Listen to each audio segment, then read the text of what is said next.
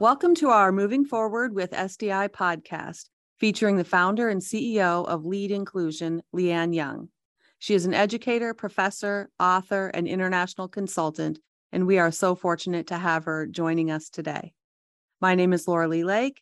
I am the SDI lead for Central Rivers AEA, as well as special education consultant and director of special education. I'm here with my colleague Kelly, I'm Kelly Ward, a literacy consultant with Central Rivers AEA, utilizing my experience as a special ed consultant and coach to advocate for equitable access for all children. So, our question for today is What is SDI? In this session, we will define SDI or specially designed instruction and what needs to be in place to ensure all students are successful, including when SDI occurs, who is responsible, and what it can look like. If you're following along on the SDI framework, link in the show notes, we are talking about page two, SDI in an MTSS framework, and looking at the triangle with the SDI running throughout all the tiers. We're also making connections to Lee Ann's book, Your Students, My Students, Our Students, and you'll find chapter three is all about leveraging the strengths of all educators. So, Lee Ann, we're going to get started just thinking about um, in Iowa, we're really working to clarify what we mean when we're talking about SDI or specially designed instruction. Often we think SDI only includes the instruction our students receive from a special education teacher and usually in a setting outside of the general education classroom. The Iowa SDI framework is truly trying to promote and support a broader view of SDI which would include any supports or services a student needs to access or be successful throughout their day in general education setting, along with their explicit instruction. Would you share with us how this change in thinking about SDI is important for our students? Yeah, thanks so much for having me and, and just delighted to be here to talk about um, specially designed instruction and the collaborative efforts that are really necessary to make that happen uh, in an effective way um, really inclusive efforts and supporting all students is so much more than delivering an intervention in a separate classroom by a special educator. A lot of times uh, you know i think people think that that's that's the only thing that counts because special educator is the only person qualified and they've got some special skills and special uh, you know magic hands almost that if we send the student there something magic is going to happen and that's just not the way it works. It, it really doesn't work unless there is a collaborative effort to both design uh, interventions, to design instruction, and to deliver those.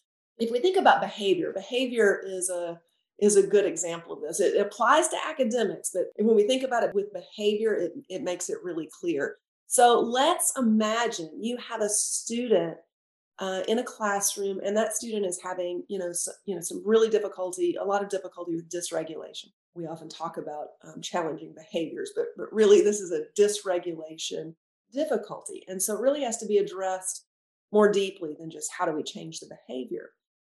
And so the complexities of that do often require specially designed instruction in order to be able to support regulation and and a change in behavior.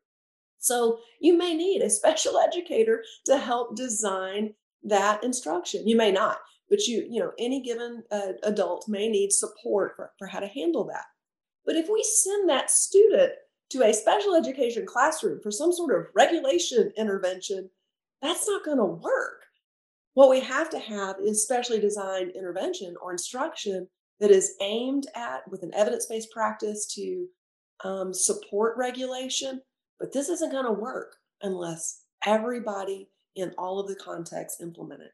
And i think we can see that really well with behavior but the same is true with with everything that we're talking about with academics with any given skill that a student or understanding that a student is needing to gain. It really it takes all of us to design and implement instruction. So, just to follow up, when we think of what you just said and that accessing across the day, we often hear as students get older, the middle school and high school, they can't do it because the gaps are too wide. So they they need to be in a separate class or a separate setting because uh, they just can't access it because those gaps are too wide.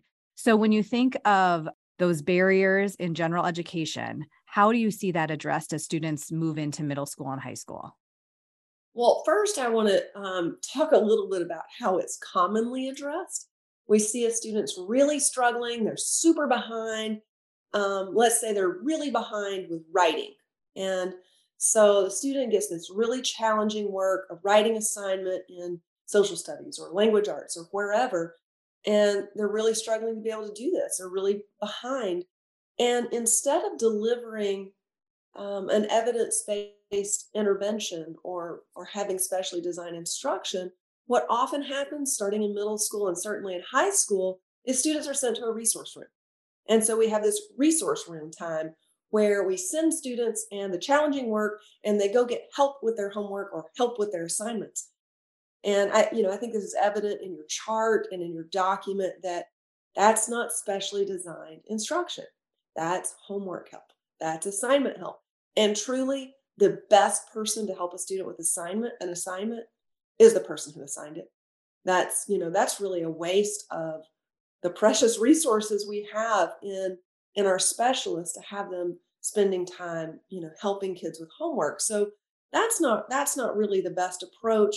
Uh, there are a couple of things that that we can do when the gap is wider, and one of those is to change the question we're asking. So a lot of times we're, we're deciding should a student be in this class, should a student not be in that class? The gap is so wide. How are they going to participate?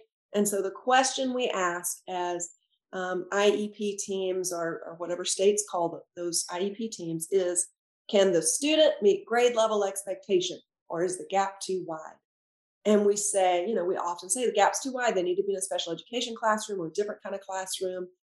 And the question we should be asking is can the student gain valuable learning in this class and mm-hmm. uh, and then we design whatever we need to do to make to maximize that um, you know I, I, can remember when my older child was in middle school and uh, he has i'd almost say had because he's got such metacognitive skills to to mediate it but his dyslexia was really affecting his performance in elementary school and then on into middle school.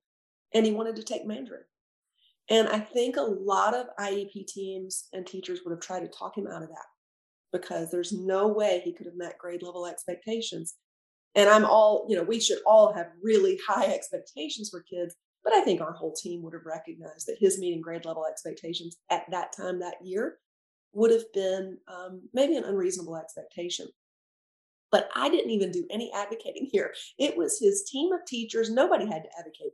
They all immediately said, yeah, he should be in that class. There's valuable learning um, to be had. And, and if we all think about any languages or beginnings of understanding languages that are not our first language, we all know that having words, having phrases, having an understanding of culture is is wonderful. And it, it is valuable learning, whether or not you know someone can meet grade level expectations. Um, it's not really about grades or even course credit it's about learning. So um, you know there are approaches we can take when the gap is really wide. One is a layered approach where we think about what all students will do what most students will do and what a few students will do. And what most students will do is the grade level expectation the learning target that we have for that lesson. But then we think about what are we really trying to teach here what is it that all students will do relative to this learning target? And and that's where we just get it the, the fundamental piece what is this really about? You know is it really about you know knowing all the words all the phrases all the conjugations or is it is it really about communicating with words? So there are some approaches um, that, that we can take to really address that gap but fundamentally we have to ask first can the student gain valuable learning? And then what do we need to do to make that happen? I love that. Okay. Um, in Iowa, this kind of goes along with that. We have some SDI guiding principles, and one of them is students receiving special education services are general education students first and always.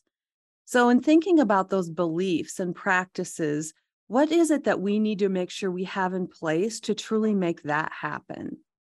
Yeah, you know this um this sort of a platitude of all students are general education students. It, it sort of falls flat a lot of the time unless we tease out what that means. We tend to want to put kids into categories, into boxes, and, and it's human nature to want to to want to categorize, put things into, you know, recognize patterns and put things into categories.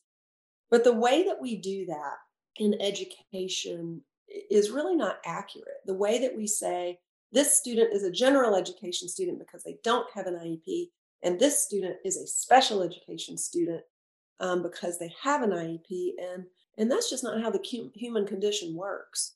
There, you know, it's not like you have needs and therefore you get an IEP, and you don't have needs and therefore you don't. It's do you meet a definition? Do you meet a, an almost counterfeit definition in order to fit in the category and get an IEP? So, um, so an example might be uh, two students are having difficulty in the area of reading. One student has dyslexia, and thus their difficulty with reading combined with this diagnosis qualifies them. Um, and even in states where, where there, there is where it's non-categorical, even in state, you know, even in states where, where there are no clear categories, we still draw a line somewhere. Mm-hmm. We still decide, does this kid qualify or does this kid not? So in most states, there are categories, you know, where you you meet this particular criteria and you're in, or you don't quite meet it. Um, but we still make that we still make that decision right. um, every day, and it's not like, oh, you know, I don't qualify, therefore I have no needs. Sometimes, and I remember this with my own children you know they'd been they'd received such great intervention and intentionally had metacognitive skills so developed that by the time they were in high school they didn't really didn't really need a lot of support other than some accommodations. But there were kids in their classes who had no iep who did not meet whatever definition was put into place and they had significant needs. So this idea that we're making decisions about intervention or instruction based on whether you have an IEP or not doesn't make sense. Really, none of our instructional or intervention decisions should be based on whether you have an IEP or not. And, and so, like, you, so you're asking what understanding needs to be in place um, in order for us to really get that all students belong to all of us and that all students are general education students. That's it. It's understanding that these dichotomies are false. Whether you're in a protected class that gives you the right to a legal document called an IEP, that's all that is. You have special rights, not special needs. There are other students who have the same or similar needs who, for whatever reason, don't have an IEP, but they should have the exact same, you know, they should be privy to the exact same instruction and intervention decisions, which is, you know, which is MTSS. That's that's what your that's what mm-hmm. your image is showing that specially designed instruction can happen at any tier, um, but the tiers are just really how we make decisions about intensity of intervention. Right. Those beliefs are important in understanding. That leads us really into um, the idea that that SDI is delivered by special education and general education teachers. And I'm hearing you say that over and over. It causes some confusion and hesitation with our teachers thinking, but I'm not qualified to teach SDI. How would you respond to someone who was feeling like they have an IEP, therefore I'm not really sure I'm the best person as a general education teacher to yeah yeah. I mean that, that happens a lot of times. You, you see evidence of this when you see a teacher say, you know, would you take your student? Would you take your student and provide this intervention? It's kind of how we got to the title of your students, my students, our students. Mm-hmm. And it should be like the our in all caps, our students. And, you know, I hear special educators feel frustrated about this. You know, why, why is this teacher wanting me to take a student when, you know, I don't have magic hands, I've got information. But we have to understand why that happens. And you know, why might a teacher say, you know, please take your student? And, and it comes down to self efficacy. It comes down to, I'm going to ask you to do this because you've got expertise and I clearly don't have that expertise. And, and I don't feel like I could be successful. People often think it's, you know, somebody trying to get out of something. That's not it at all. Is that we all care very deeply for our students and a teacher who cares very deeply for their student but is feeling like they can't do it is asking for help i mean that that's what that comes down to But the bottom line is we all we all have expertise. We all have the ability to implement intervention and uh, especially design instruction. So it, it's it's understanding the difference between a service and the actual intervention or implementing an intervention or implementing specially designed instruction. And it is entirely possible that you need a specialist um, to co design a support, to co design an intervention. Um, but that doesn't necessarily mean that a specialist is the one who has to implement that. Sometimes that's the case, right. um, but that's not always the case. Uh, I can I can remember um, working with young children early in my career, and I was in a, in a rural school and uh, worked with a, a, number of students who had uh, multiple severe needs and students who had really significant physical needs and required physical therapy. But we were in a rural school. We got a physical therapist like once a month to come in and mm-hmm. help us. And so that person spent most of her time assessing and designing the supports, but then showing us how to do it. So she would show us how to position students, how to deliver supports in terms of range of motion exercises. Now, was I qualified to design that? Absolutely not. I am not a physical therapist, but am I a, a perfectly capable, competent adult who can implement what somebody else has designed for me? A hundred percent. So, um, this these students in this school, did they receive services every week? Did they receive physical therapy services from a physical therapist three times a week for 45 minutes? No. Did they receive intervention? every single right. day mm-hmm. and throughout the day. States have to work out how they handle that. And different states have different rules about what counts. And, you know, I hear all of this, got to meet the minutes, got to meet the minutes. yep. It sort of wears me out. Right. You know, it's no, it's, it's really about what does the student need minus what do the adults in all the classrooms already have?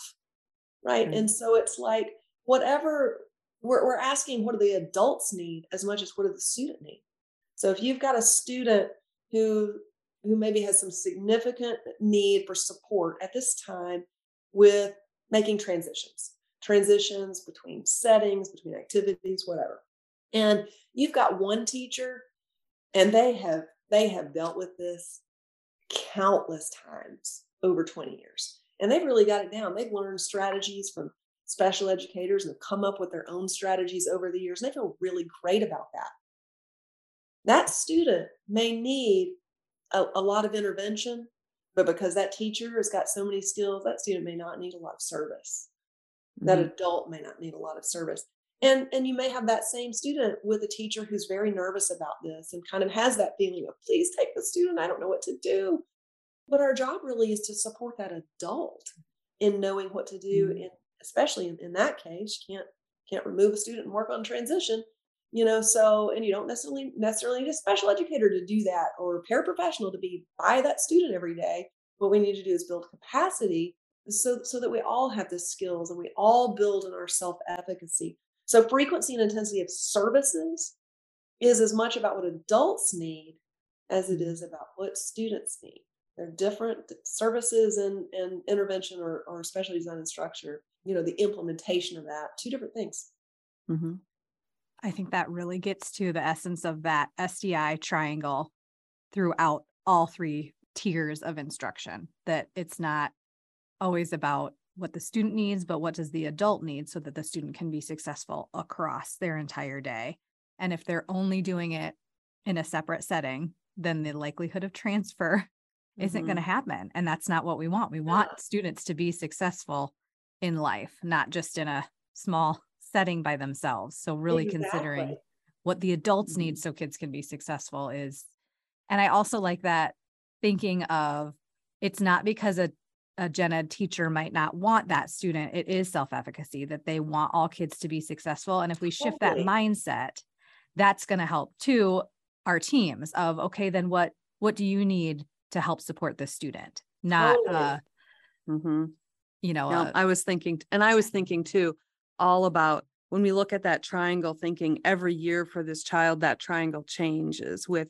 who the adults are and which building they're in. And we talk about middle school, high school, but that's why that team becomes so important in designing that. Um, Yeah. because the situation's different. We can't assume an elementary IEP team can write a middle school IEP. We've got to look back at what's happening all day for them. Mhm.